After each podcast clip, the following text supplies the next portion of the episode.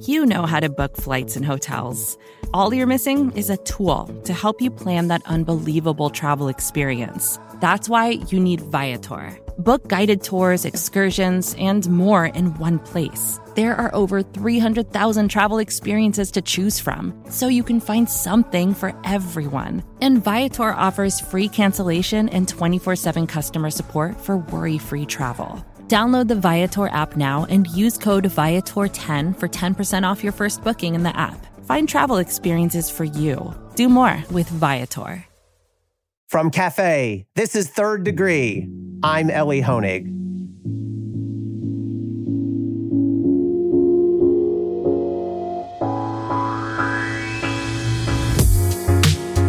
Trivia question for you Who are these three people? Brian Kolfage, Andrew Badolato, and Timothy Shea. Any idea? I'll make it a little easier. Let's turn this into a multiple choice. Option A, the members of the 1980s pop band Men at Work. Option B, the starting rotation for the 2021 Baltimore Orioles. Or option C, the other guys charged with fraud in the Southern District of New York, along with Steve Bannon.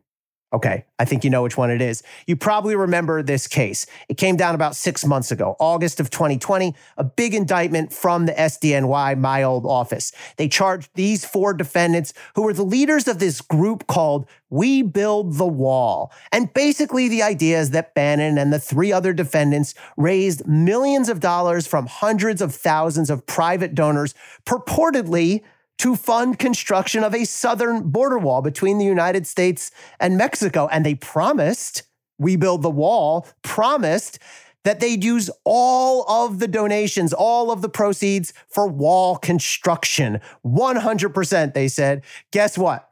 Something less than 100% actually got used for the wall, and something more than 0% went into the pockets of Steve Bannon and the three other defendants. Millions of dollars, actually. Couple quick notes. First of all, let me just say, as a prosecutor, Fraudsters never disappoint with how they use the money they steal. It's never for medical expenses for an ailing parent. It's never to pay tuition money or textbook money for their kids. It's always for ridiculous, over the top items. In this case, that certainly applied. They used the money for a boat, for a luxury SUV, for a golf cart, for jewelry, and of course, the best one for cosmetic surgery. The other thing is, how would this even work? One wonders. I certainly wondered could and would the US government even accept private donations from a group? Could some private group say, hey, US government, here's a check. We want you to use this to pay for the border wall? I don't think things work that way. No matter this was a fraud as audacious as it was cynical. The idea was let's use this ridiculous wall premise to rip off who? Our most fervent political supporters. And it worked. They made millions off it until they got caught and charged by the SDNY. But then you may remember a dramatic last minute pardon, and suddenly it seemed that Steve Bannon would skate away home free. But now, as of this week, maybe not, because Steve Bannon, it seems, could be headed back to a defendant's table in New York City sometime soon. So let's break that down. First of all, the pardon. One of Donald Trump's very last acts in office happened late on his very last full day in office. It was January 19th, 2021, the day before inauguration. It was about 10 or 10:30 p.m., so about 14 hours before the end of Donald Trump's term. He issued this mass pardon for over 100 federal defendants. Many of them were rich, well-connected cronies and political allies, and the one name that jumped out was Steve Bannon. Here's the official White House statements of the reason reasons why Steve Bannon was given a precious pardon. And keep in mind, pardons are supposed to be all about mercy and justice. Here's the reasons, according to the White House. Prosecutors pursued Mr. Bannon with charges related to fraud stemming from his involvement in a political project. Mr. Bannon has been an important leader in the conservative movement and is known for his political acumen, period. That's it. That's why, according to the White House, Donald Trump felt it was necessary to pardon Mr. Bannon because he's a leader in the conservative movement, known for his political acumen. I mean, what an insult, what an outrage when you think about the thousands of people who have applied through the proper channels for a pardon, people who are serving unjustly long sentences for nonviolent crimes. And here's the crazy thing Remember, there were four defendants on this case. The mystery three I started with, plus Bannon. Donald Trump only pardoned Steve Bannon, not the other three. And that tells you so much because if the idea was this is an unjust case, an unjust prosecution, you'd pardon all of them. You don't just single out the one guy. And that shows Donald Trump is playing favorites. And also, I think there's definitely a strain here of could Steve Bannon, if he flipped, do damage to Donald Trump? I'll leave that out there as a question. The reaction from most people to this pardon was largely frustration and revulsion. As you can tell, that's certainly how I felt. Even those sympathetic to Donald Trump and Steve Bannon sort of adopted a line of, yeah, it may not be pretty, but hey, the pardon power is the pardon power. And elections have consequences. Either way, whatever one's political views were, the federal case against Steve Bannon was dead. Which brings me to part two enter the Manhattan District Attorney. Now, I don't always get everything right, but I will say I did get this right. I happened to be on air for CNN as the news of Bannon's pardon broke. And the first thing I said was, well, now state prosecutors need to take a look at this and they can and should prosecute Steve Bannon. Now, of course, a pardon from the US president only covers federal crimes. Most states allow their governors or some other body to issue pardons for state crimes, but a presidential pardon only covers federal crimes. And so the question became will the Manhattan DA, which is a state level prosecutor, be able to bring a charge? Well, now it looks like they're digging in against Bannon. We learned this week that they've subpoenaed some of his financial information. And by the way, the feds, the SDNY, my old office, they can share their information with the Manhattan DA. It's something called Rule 6, but basically the prosecutor, the federal prosecutor, just has to decide it's necessary and appropriate. And then you can walk your files across the street from the SDNY's office. I could show you the way on a map. It probably takes two minutes to walk, knock on the door of the Manhattan DA's office. So the first question, though, is Is there a state level criminal charge that the Manhattan DA might bring? Here, the answer is absolutely. Now, there's not always an obvious state law crime that matches the federal law crime. I'll give you a couple examples. Roger Stone was convicted and then pardoned by Donald Trump for lying to the US Congress. There's not going to be a New York state level crime that matches that. Same thing with Paul Manafort. One of the charges against Paul Manafort was a violation of the Foreign Agent Registration Act. There's really no state law equivalent.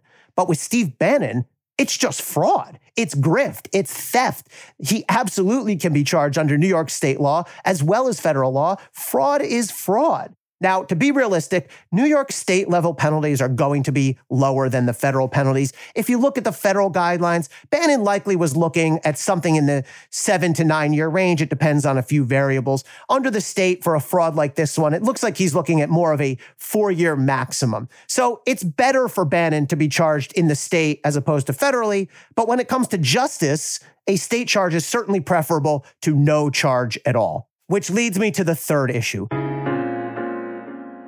should the Manhattan DA charge? Let me posit this question. Is it the job of prosecutors in our system of constitutional checks and balances to try to undo or evade or avoid or work around a presidential pardon? There is an argument it's a reasonable argument that no, it's not the job of prosecutors to do this. And again, let's take Donald Trump and Steve Bannon out of it because they're both controversial figures that evoke strong feelings either way. But think instead about a criminal defendant who maybe you would be sympathetic to, a person maybe you think was wrongly targeted or overcharged or over sentenced. Is it okay for prosecutors to plan and strategize around the pardon to ask what if there's a pardon or how do we respond to this pardon that just came out? I'm not so sure. The argument would be the job of the prosecutor is to charge and prosecute cases, and the job of the president separately is to issue pardons as he sees fit. You may not like it, but your issue then would be really with the Constitution. And let's be clear here but for the Trump pardon of Steve Bannon, there's no way on earth the Manhattan DA would be considering charging him. This is clearly a response, a counter move to the Trump pardon. But I also understand the other side of this one. And that, simply put, is that it's just an unacceptable injustice for Steve Bannon to get to walk away from this case scot free. And if the Manhattan DA, if state prosecutors, if the Manhattan DA don't take action, Steve Bannon, first of all, will never be punished. He'll never go to jail for this, while in all likelihood, the other three defendants will. They're now looking at trials in the Southern District of New York. Their odds are not good. And that's just tough to swallow from the overall perspective of justice. How can we see these defendants be punished and potentially imprisoned, and Steve Bannon just walk. The other thing is, if state prosecutors don't act, Steve Bannon doesn't even have to repay the victims who he ripped off. Sure, they could sue him in civil court. That's a long process. I'm not sure what the incentives would be, but there's no criminal restitution. So essentially, Steve Bannon would get to keep the money that he stole from these folks. So my bottom line here is this. Donald Trump bailed out Steve Bannon for a time, but now it looks like Bannon will have to face justice for his theft and his greed after all. And on balance, that's a good thing for the victims, for the people who got ripped off, and for our system of justice. Thanks for listening to another episode of Third Degree. We're coming back with another episode on Wednesday. And then again on Friday, we'll be bringing back another of our law student co hosts. If you have any thoughts, questions, or comments, please keep them coming into us at letters at cafe.com.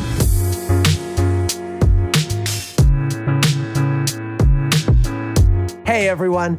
Every Friday on Third Degree, I talk with a rotating cast of some of the nation's top law students about breaking legal news, compelling cases, and what it means to lead a life and a career in the law.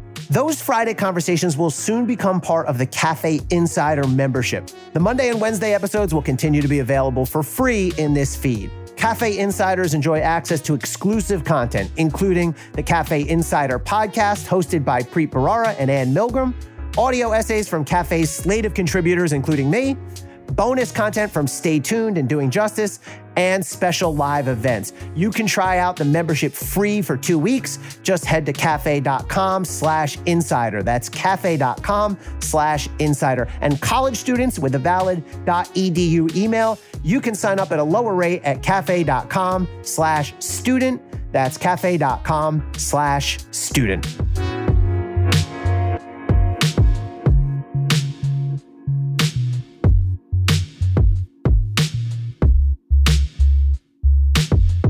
Degree is presented by Cafe Studios. Your host is Elie Honig. The executive producer is Tamara Sepper. The senior producer is Adam Waller. The technical director is David Tatasciore. The audio and music producer is Nat Weiner.